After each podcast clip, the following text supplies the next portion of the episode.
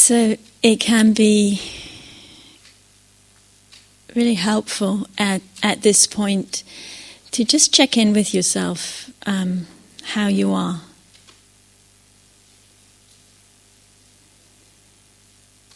What's what's present for you, uh, particularly you know we can say generally, but particularly in relationship to being here, and maybe even more particularly on, on this kind of retreat where I think some of us have have come with you know specific expectations maybe and perhaps spending the morning in, in silent practice wasn't exactly what we were expecting maybe. And perhaps now we might be feeling like we don't want it to end It's not ending, just changing. Yeah, so just it, it can be really worthwhile just to feel what is present, yeah, because that is informing, you know, whatever is present right now, with no, no need to judge it as good or bad. That is informing the listening. Yeah, it's going to inform the, the experience. Does that make sense to people? Just checking in. And with that, that's a lot of what we do in, in practice, you know, whether we, we're doing practice in silence and alone on the cushion or we're practicing within relationship, within interaction. So, a lot, a great resource for us is that capacity that we have to notice what is present, to turn our attention in, to see what is going on because that informs what we will experience. So it's worth knowing. Yeah? And sometimes in the knowing itself, there can be a shift or a choice. And it can also be helpful to remember why we practice. Yeah.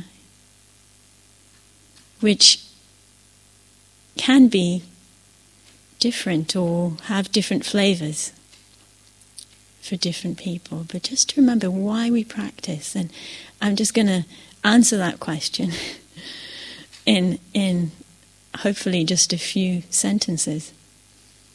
Yeah. Why do we take time to sit quietly, to turn the attention in? We do that so that to some degree the mind can settle. Yeah? And we're interested in the mind settling to some degree so that we see what is here. Yeah? What is going on? And we're interested to see what is going on because what is going on internally affects how we are in the world, affects how we experience the world. And if we know what is happening in our experience, even to just some degree, that opens up possibilities of response. Yeah, because we're always in relationship to experience, we're always responding to some degree to experience, and that response is informed by what is going on internally. It's not just about what is going on externally. Is that does that kind of make sense? Yeah.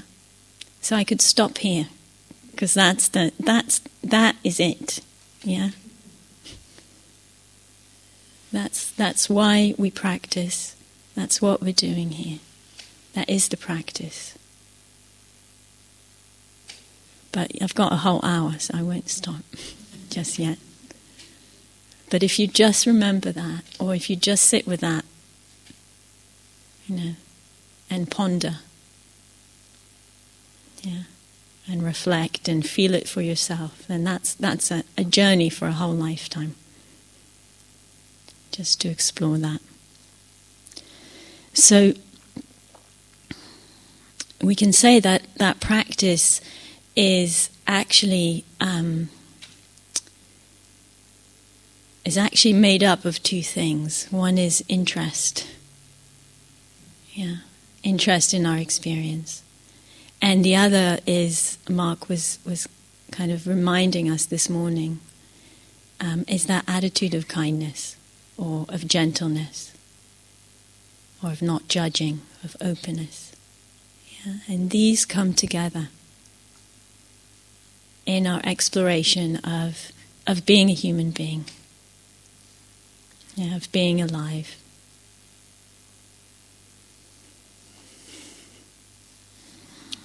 So if you just remember that, that's also enough. yeah. Interest, curiosity, investigation, together with gentleness, with kindness.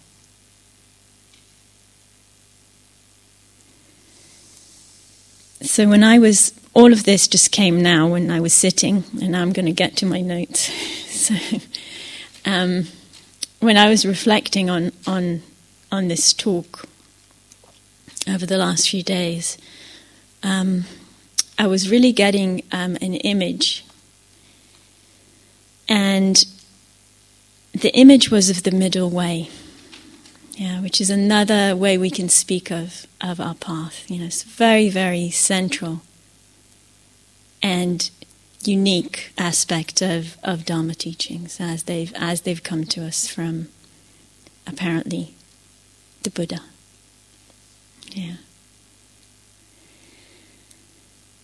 And you know, sometimes like a lot of other things we just say or we think, ah, the middle way. Okay, the middle way all right, the middle way, you know, and if we've kind of listened to some Buddhist stories, then we kind of know the story of the Buddha, um, you know, practicing very extreme practices and then realizing that practice is not about the extremes. Yeah, it's actually about that middle way, and we kind of think, okay, middle way, I know that. And so I really want us to explore this middle wayness and to, to feel what that means because it's something that we can apply to our practice, to our lives um, all the time. And as I was reflecting on, on this path as, as the path of the middle way, um, I, I kind of was getting these um, really powerful images uh, for me. Um, and they were both of water. Uh, one was um, from June this year. I was teaching a trekking retreat in um, in Finnish Lapland, which should actually be called Samiland. So, just to say that the people who live there don't like being called Laps. They're actually Sami people. So, um, and one day, as we were walking in silence, we uh, reached a confluence of two very, very large rivers. And we, we stopped and stood there, um, you know, walking in a line in silence, just stood there in our line in silence at this place of confluence of two enormous rivers coming together. And as that image was arising for me, I, I realized that for me, a real feeling of the middle way is actually confluence. Yeah, and I'll say more about it, but I just want to kind of stay a little bit with that sense of the image of things coming together. Yeah, two seemingly separate things coming together and becoming something else. Yeah. And that kind of um, alchemy that there is in nature. Yeah, we, we can see that. And what that does to us when we can just be in the presence of that, whether it's external in the natural world or if it's internal as an attitude that we bring.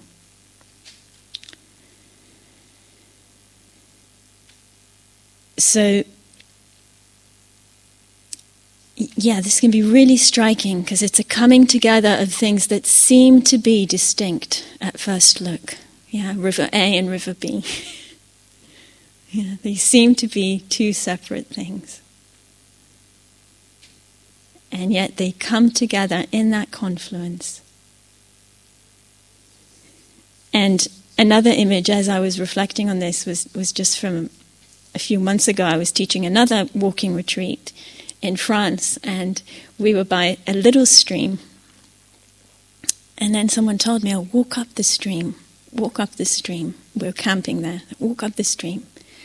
And at some point, there were two streams coming together. Yeah, two little streams coming together and making a slightly, but still small stream. And one stream was ice cold, and the other stream was um, quite a pleasant temperature. And it was it was so striking because they looked different. Yeah, one the stones were grey, the other the stones were golden. Yeah, they looked different, they felt different, and yet here they were coming together. So I'm giving these images because something that is really beautiful, precious, and incredibly interesting for me about the middle way is that things that can seem contradictory, yeah, actually come together. Actually come together. And this image of water is also really, um, really powerful because with water we can see the process of things. Right? When we look at a moving body of water, yeah, we can easily see beyond the way we solidify things and think this is a fixed thing. Yeah, because we see it moving. Yeah, we see it flowing. So we can see um, that the water is something that is constantly changing form and place. Yeah. And so it's a process rather than a fixed, solid thing. Does that make sense to people still? I'll keep checking with you. Sometimes I go off into the fairyland. And I want you to come with me. So really seeing that with that image of, of rivers or streams coming together, a process, yeah, rather than a duality of this and this, one plus one makes two, yeah, rather than that duality, on off, we're actually getting a flow and a process. So, how does this relate to our practice? Yeah, how does this relate to our practice? I keep coming back to that. So, something that is present in our exploration on this retreat is again our, our attitudes to, to practice. And for many of us, if we really look, um, we have this sense that practice is something that happens when we're sitting with our eyes closed with certain specific sets of conditions. Yeah, and that's meditation, that's the path, that's the practice. When we're alone, when we're in silence, you know, all these specific conditions. And yet, we're all here, yeah, all of us are here because we find um, value or we realize that there's value, we're interested in what happens when we're in relationship. Yeah, not just alone, not just on the cushion with myself, but in interaction, in relationship to other people or to other beings. Not going to limit it to human beings. And we know that there's challenges and there's areas of growth that are available to us, and often they're the same thing.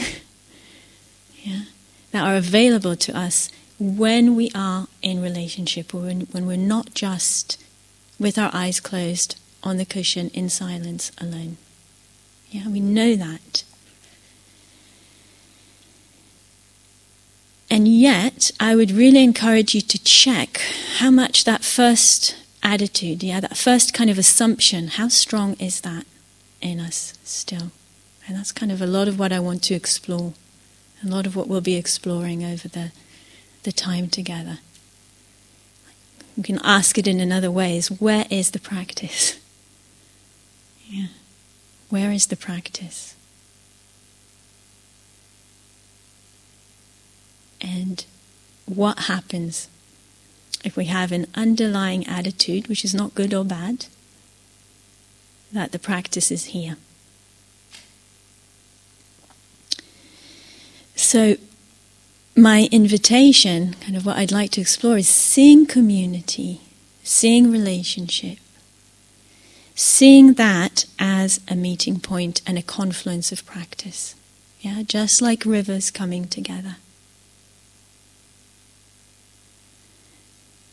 So the practice in silence, in aloneness, like we've been doing this morning, supporting the practice that is in relationship to others. And also the other way around. The practice in relationship, nourishing, opening, widening, deepening the practice with our own inner life. Yeah, so the two coming together. And they both support awakening, which is where the middle way leads. Yeah. They both support awakening, both forms of awakening.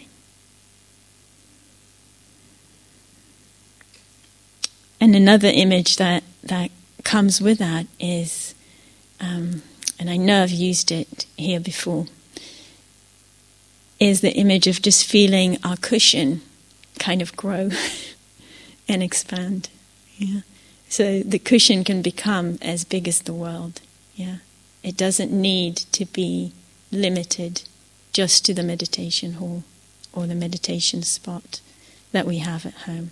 That cushion can grow, that intention yeah, to quieten the mind enough so that we can see what is present and to open up the possibilities of attending to experience. That can grow beyond just that attending to the immediate experience as we practice quietly.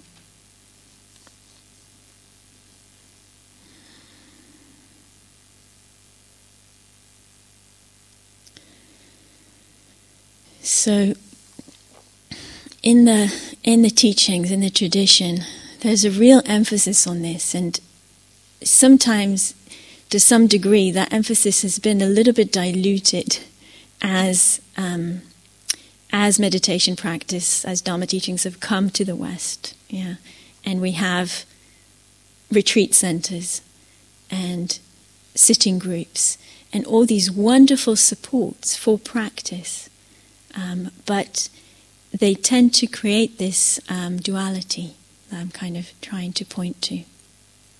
Yeah. They tend to, to create this duality. And there's a, a beautiful um, quote from the Buddha that, that many of you are probably familiar with, but I just think we can't remember it enough. Um, talking about the importance of community, talking about the importance of, of Sangha, the Pali word, um, which I'll just say a little bit about before, um, before I, I say this quote from the Buddha. There was a question in the suggestion um, I don't know what that thing is even called, plastic envelope on the notice board. A request to, to hear a little bit about Sangha, what that word means. Um, so, the literal meaning of Sangha is community. And in the tradition, it's referred to as the community of like minded people. Yeah, people who um, are interested in exploring life in the way in the way we are now and exploring this experience of being a human being and in opening our possibility of responding to life in ways that are skillful and wholesome and that reduce suffering so some point in the tradition particularly the theravada tradition that we're part of it and, and you might hear this in more traditional circles it got narrowed down to um, the Sangha meaning uh, the monks and the nuns, and sometimes even just the monks. which we do not agree with. Um, and so, you know, sometimes if we look at the traditional understanding, we might get this, a feeling that that is what is meant, um, but that is not the case. Yeah, and we are all um, sensitive, intelligent beings. Yeah, so we can really explore these concepts and and get a sense of what feels authentic and true for us. And maybe I'll just say one more word with that, with the way interpretations, historical interpretations solidify. So the Pali word for monks and nuns is bhikkhus and bhikkhunis. Um, but it actually means those who practice. Yeah, so I loved that when I heard that from Joseph Goldstein a couple of years ago. I was just like, oh, yes. And he said, that means all of us. So it's not just those who've taken vows of celibacy and wear, ro- wear robes and things like that. It's all of us who, uh, who practice. So there's this wonderful um, student of the Buddha in, in, um, who appears a lot in the text. His name is Ananda. Um, and he was uh, one of the, the Buddha's closest um, disciples and his personal attendant. And he appears a lot, and he's got this kind of role of asking the Buddha questions um, and then kind of being told he's wrong. Um, so you know, we, we get these kind of roles in all in all types of myths and historical traditions. So for me, I have a lot of affection for him. Um, he also reminds us about how important it is to ask questions, yeah, because a lot of the time the, the teachings actually come as we question. So in this particular story, Ananda is doing his usual role, and uh, he comes to the Buddha and he says to him, um, "Is it true that the sangha, yeah, the community that practices, um, that the sangha is half of the holy life?" Yeah, we can say the Sangha is half of, of the holy life, meaning here half of our practice. Yeah, being around Sangha, being around community that practices. And the Buddha's response is don't say that, Ananda. Often he repeats it twice don't say that, Ananda. And we can all really kind of feel grateful to Ananda that he didn't lose his integrity and willingness to ask questions. So the Buddha says the Sangha, and he calls it noble friendship or admirable friendship in some translations. The Sangha is actually the whole of the spiritual life. The Sangha is actually the whole. It's not half of the spiritual life, it's all of the spiritual life. And then he continues and he says, when a practitioner has noble people as friends, yeah, when a practitioner has noble people as, as friends, they can be expected, the practitioner can be expected to develop and pursue the Eightfold Path to Awakening. So, again, if that's all we remember, yeah, why is the Sangha the whole of the spiritual life. Because having that support and having that practice means that we are sure to pursue and to develop the Eightfold Path, which is the path to awakening. And I'll say about it a little bit more later.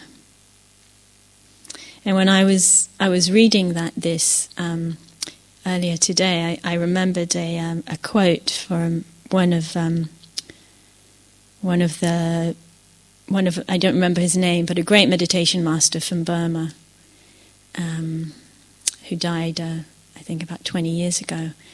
But he had this beautiful saying, which really catches the meaning of what the Buddha is saying here. And his saying was, Life is never alone. Life is never alone. So we are always in relationship. And, and we know that, yeah, when we sit and practice. Yeah, we're in relationship to what is happening in our experience, and a lot of the time we're in relationship to other people, yeah, events in our lives. So life is never alone.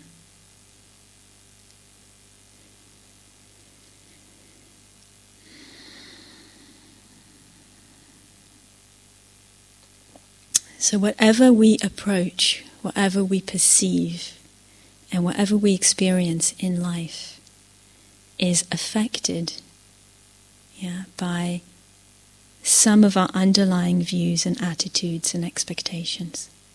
Yeah. And that is another way of seeing this life is never alone. There's always things affecting our experience, external things and internal things. And being with Sangha, being in community, being in relationship, and exploring that relationship as a practice can really help us to see this. Yeah, can help us see what are the underlying attitudes that are affecting experience. Can also help us see what they lead to. Can also help us see what other possibilities are here. Yeah, so we've made a little leap here. Does that leap make sense to people? Yeah. Not so much? Hmm. Okay. So I want to give an example um, of this. I, um, I teach a, an event in France every year where we create a temporary community of 150 people and then walk in nature every day and camp. Um, so it's a very bizarre thing um, that we do. Um, and because we're a community, because we're a large community, because we have people there from sometimes a few weeks old to, you know, in their 80s, um, there's a lot of opportunities to, to see things. And I just want to share uh, one thing um, from my kind of one story from from my experience with that. So, one thing that I know about myself, but I also tend to forget, is that I'm a perfectionist. Um, so I know this very well, and I also forget it all the time. And so here's this completely crazy event, you know, of 150 people coming together, walking through the countryside and camping in people's fields. Um,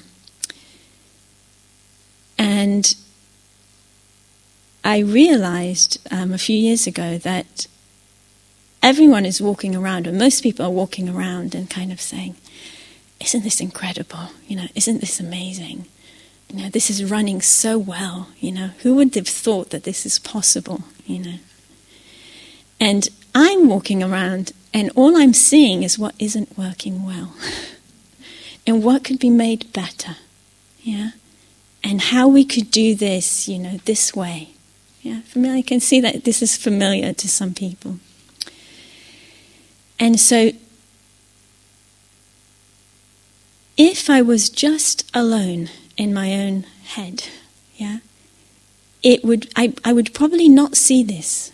Yeah. I would believe this story in my head of, oh, things are really not going well. You know, there's a big drama because dinner's going to be five minutes late, um, or whatever it is. And I really believe this. But if people around me keep saying something else, yeah, that's, that's one example. Yeah, then at some point, something clicks. It's like, hold on. What is underlying, what is the underlying attitude? And how is that affecting not only how I'm seeing things, but how I'm experiencing it? Because it can be incredibly stressful and unpleasant to walk around and just see what needs to be made better. Right? And if I can feel that people are enjoying, if I can feel that things are actually going incredibly well, yeah, that changes my experience. And as the one of the core teachers and core organizers of the event, if I'm happier and more relaxed, it also affects other people's experience. yeah. So there's a real cycle there. Does this make sense as an example? Yeah. So there's an underlying attitude. Yeah. There's an underlying attitude that's affecting experience. Being in community and being open to what that can mean allows me to see that. Seeing that allows me to let go and see in a different way. Yeah, new possibilities. Seeing in a different way changes the experience. Yeah, it becomes enjoyable and not stressful. Yeah, allows me to work with the pra- with the pattern of perfectionism differently because then I know it's there. I'm much more vigilant and aware when it comes up. I can say hello. See you later. Yeah? I'm not going to take you so seriously. Yeah. And then that affects how I am able to be there, what I'm able to offer. That affects other people. So, Sangha, yeah, really, really so helpful so crucial in this way. So, the underlying attitudes or expectations or views that we have, you know, that they can be helpful or unhelpful, and often, you know, it's a matter of degree and situation. Yeah, they're not necessarily good or bad in themselves. You know, having awareness and perception of details is really helpful. Yeah, really helpful a lot of the time. Yeah, wanting things to be really, really well done as an offering for people is really can be really, really helpful, right? It's a matter of degree and circumstance.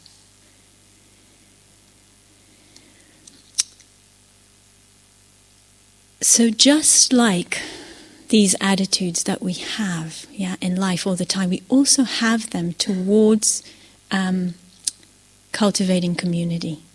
Yeah, so I'm going to kind of turn the um, spotlight onto that. Yeah, because that's kind of a particular area that we're exploring here.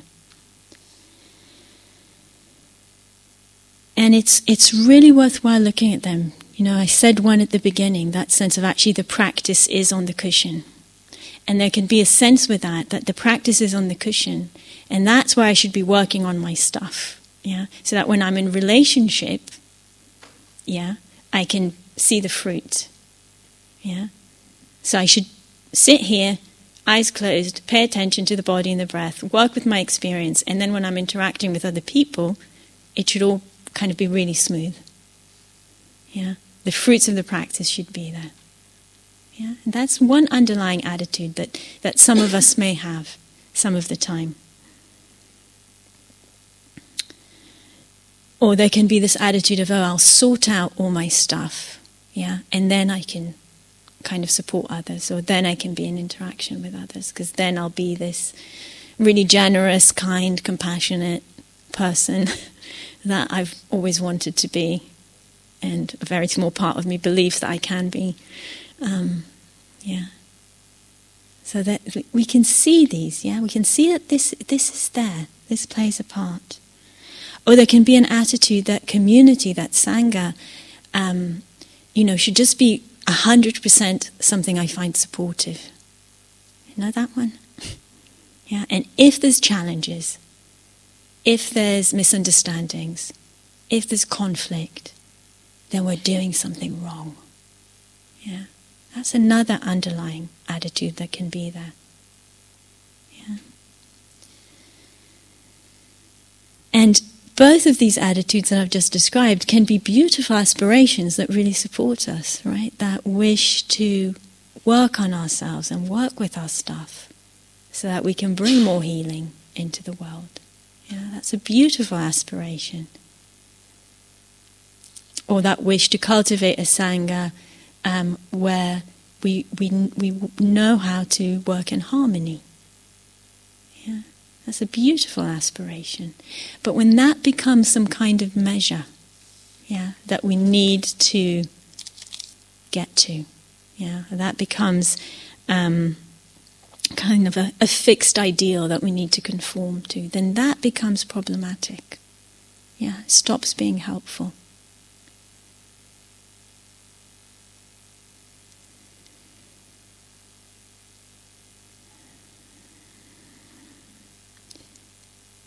And in all those situations, it can be really helpful to see okay, there's this attitude at play. Yeah. There's something at play here, but this is one part, one condition that is bringing things together. Yeah, it's one condition, and it has an effect. And there's some attending I can do with it, but it's not the only thing that is happening. So all experience is conditioned in this way. Yeah, all experience is conditioned in this way. Countless conditions. Things are not objective or neutral in the way we take them to be. And this can be a huge liberating force for us in our lives and in our practice when we remember that. Yeah, conditioned, coming together.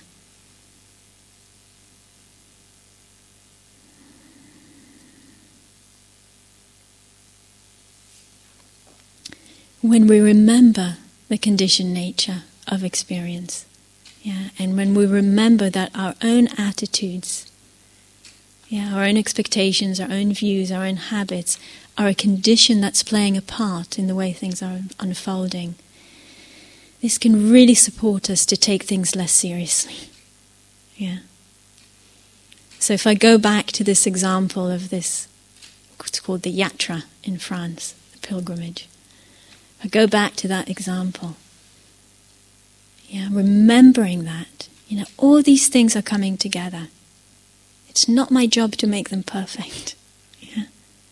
Remembering that allows me to take things less seriously and to ease off. And I came back a year later with a kind of even more advanced practice, which was how can I enjoy this? Yeah, so bringing in the condition, a different attitude, yeah, which helps to take things even less seriously. How can I enjoy this? How can this be fun? And again, using Sangha. On the first day, I went around and I said to people, if I look too serious, yeah, if I look too serious, please come and tell me a joke. Yeah? Or just remind me that I'm looking too seriously. Yeah, we can use Sangha in that way to support us. And we can use our own capacity to get in touch with our experience. Yeah, and to open up to possibilities. It's conditioned. Now, what can I do about it? Most of the conditions I can't change. But how does knowing my own attitude, my own view, my own expectations, what I'm bringing in, how does that shape? How does that affect the experience?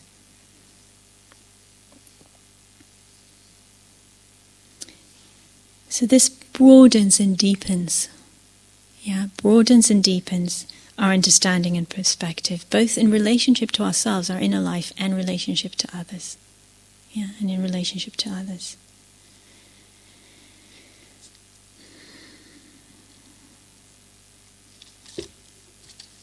I think I'll make it.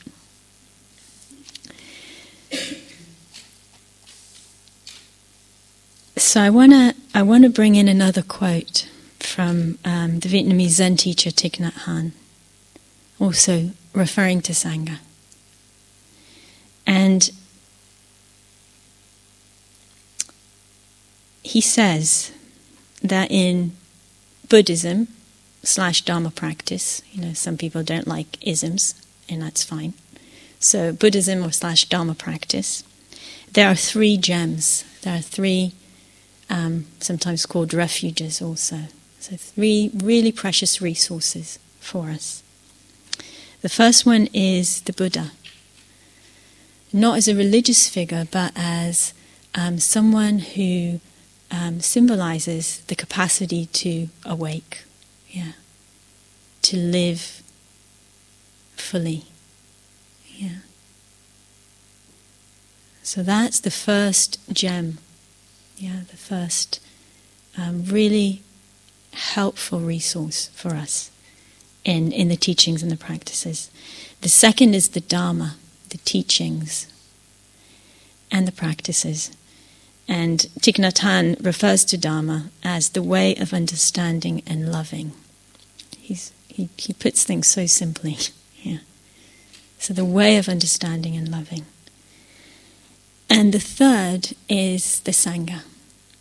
And he refers to Sangha as the community that lives in harmony and awareness. The community that lives in harmony and awareness. And then he says, the three are interrelated, and at times it is hard to distinguish one from the others. Right? They condition each other, they rise together. In everyone, yeah, in everyone, including ourselves, there is the capacity to wake up. Yeah? There is the capacity to wake up, sometimes called Buddha nature. Yeah, we have that capacity to wake up to life. In everyone, there is the capacity to understand and to love. Yeah, to put into practice the teachings. So, in ourselves and in each other, we find Buddha, we find Dharma, and we find Sangha. In ourselves and in each other. We find Buddha, we find Dharma, we find Sangha. So, in a way, he's going back to that saying of the Buddha.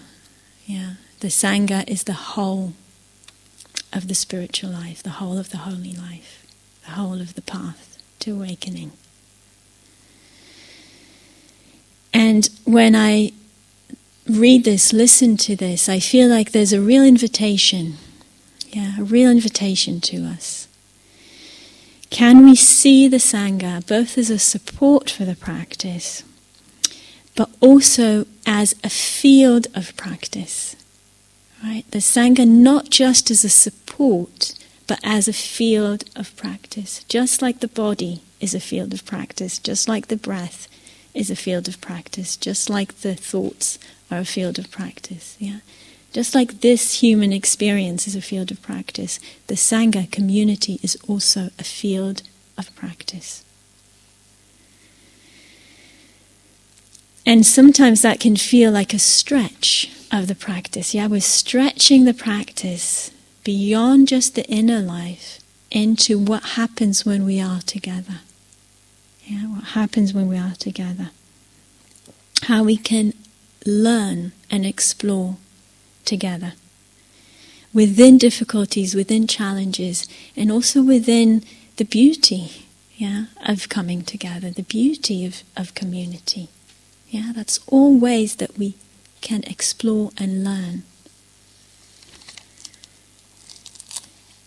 And it, in many ways, is so obvious, right? That's why we're here, like I said at the beginning. It's so obvious that the stuff of our lives is in relationship. Yeah, we see things when we interact. And going back to that response of the Buddha to Ananda, you know, it's through the Sangha that we cultivate and develop the Eightfold Path. Because the Eightfold Path is not just sitting on a cushion with our eyes closed. Right? It's about understanding. It's about intention. It's about action. It's about speech. It's about livelihood. It's about effort. It's about mindfulness. And it's about samadhi, about being able to gather ourselves on what matters, to center ourselves around what matters and what's important. And so when we look, when we remind ourselves, what is this Eightfold Path? Which is what leads us to the end of suffering. Yeah? When we reflect on that, it becomes obviously, again, even more clear. Yeah? So much of that is in relationship. So much of that is in relationship. It's about practicing within the entirety of our lives. And the time on the cushion is an essential aspect of that. Yeah, I'm a Dharma teacher. I have to say that. I'm even more than a Dharma teacher, I'm a practitioner. And this is what my experience tells me. Yeah, the time on the cushion is an essential aspect of that, but it's not the whole story. It's not the whole of the path.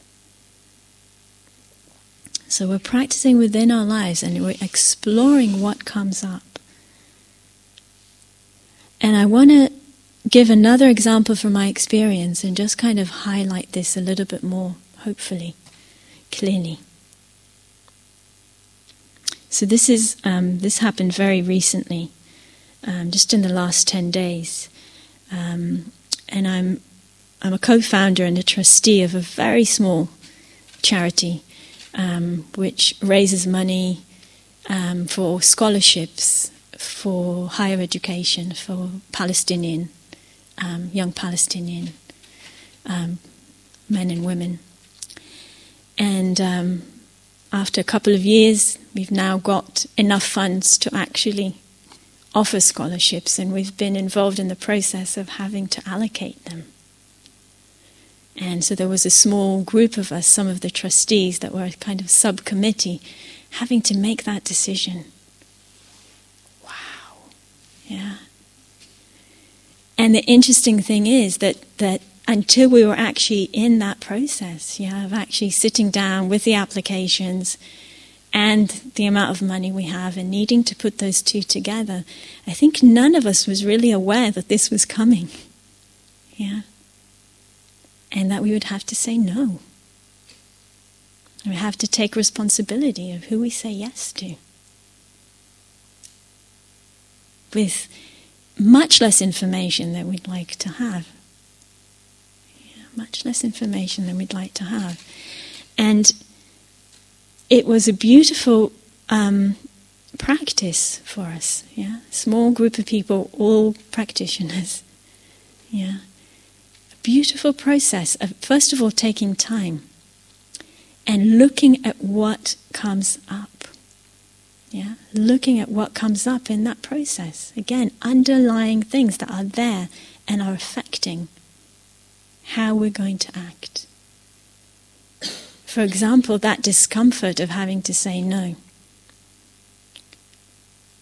Either pushing us to kind of want to really just go really quickly through the process because it's so uncomfortable. Yeah, how often does that happen to us?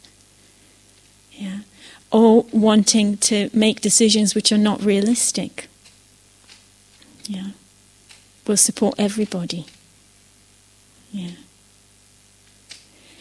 And then having that as a practice, yeah, really feeling in, talking things through, then taking a break, talking again the next day, you know, really feeling things through, listening to each other.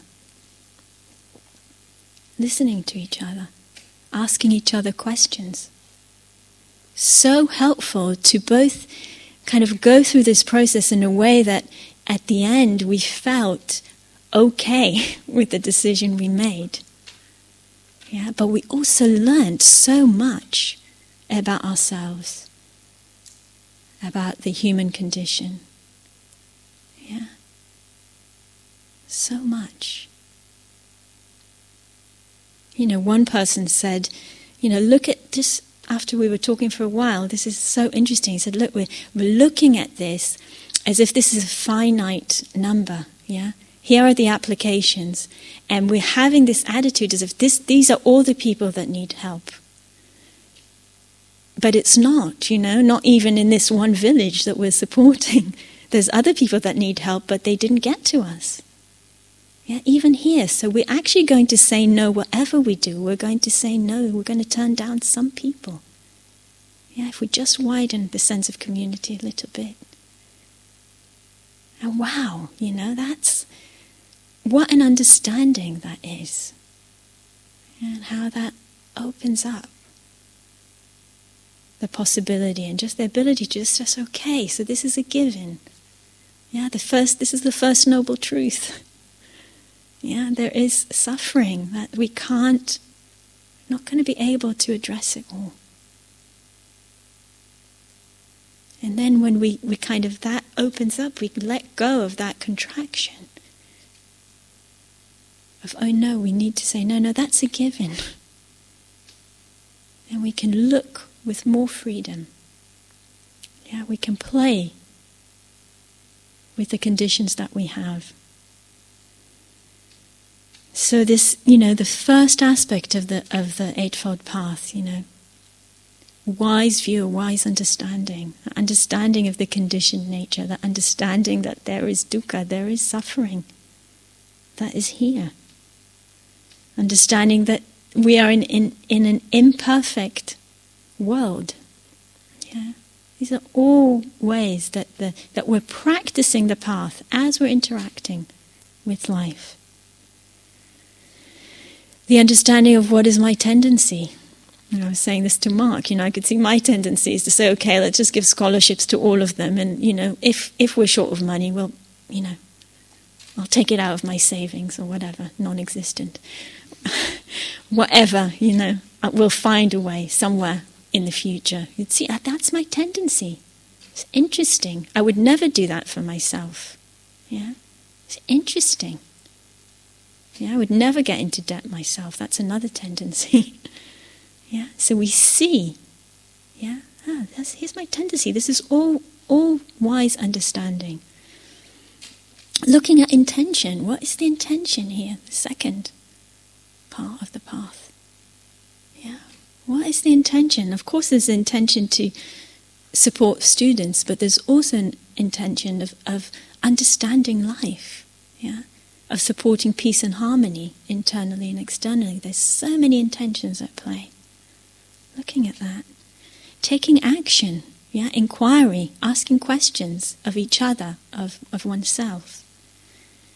Being interested in the process, yeah, that's also a type of action. Yeah.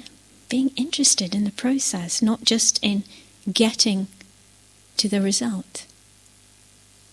Staying open. Speech. Yeah. Being honest. Yeah. with what I see, because that supports the process of us as a group. Yeah. Being considerate listening. You know, there's all aspects of, of wholesome and wise speech. Maintaining effort. Yeah, the effort to stay steady, the effort to stay patient, the effort to stay open. Yeah, not rushing. That's all effort. The mindfulness, yeah, mindfulness, which um, allows me to be aware of what's arising. Yeah, all the time. Yeah, bringing that in. That gatheredness on what matters, staying centered and aligned with the intention. So all of this, this is how we bring the path into into life. Yeah. And we can do that internally ourselves. That's part of what we do, but we can also do that together. And we can also do that when we stretch into, stretch our practice into the cultivation of community and the realms of relationship.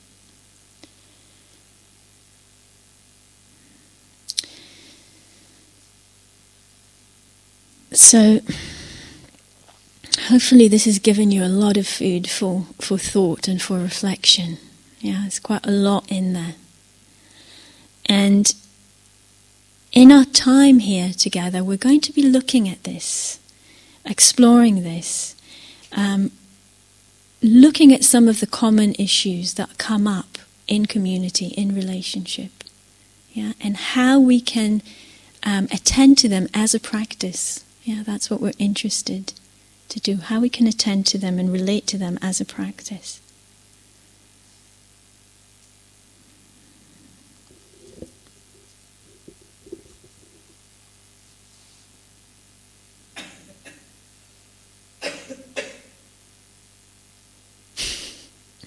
I thought at some point I thought this was going to be a short talk, but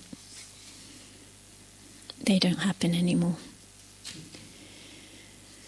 So, yeah, we'll have time in the afternoon to kind of also explore things more together. Um, and so let's just have a couple of quiet minutes together to just digest and um, make space for what has come up.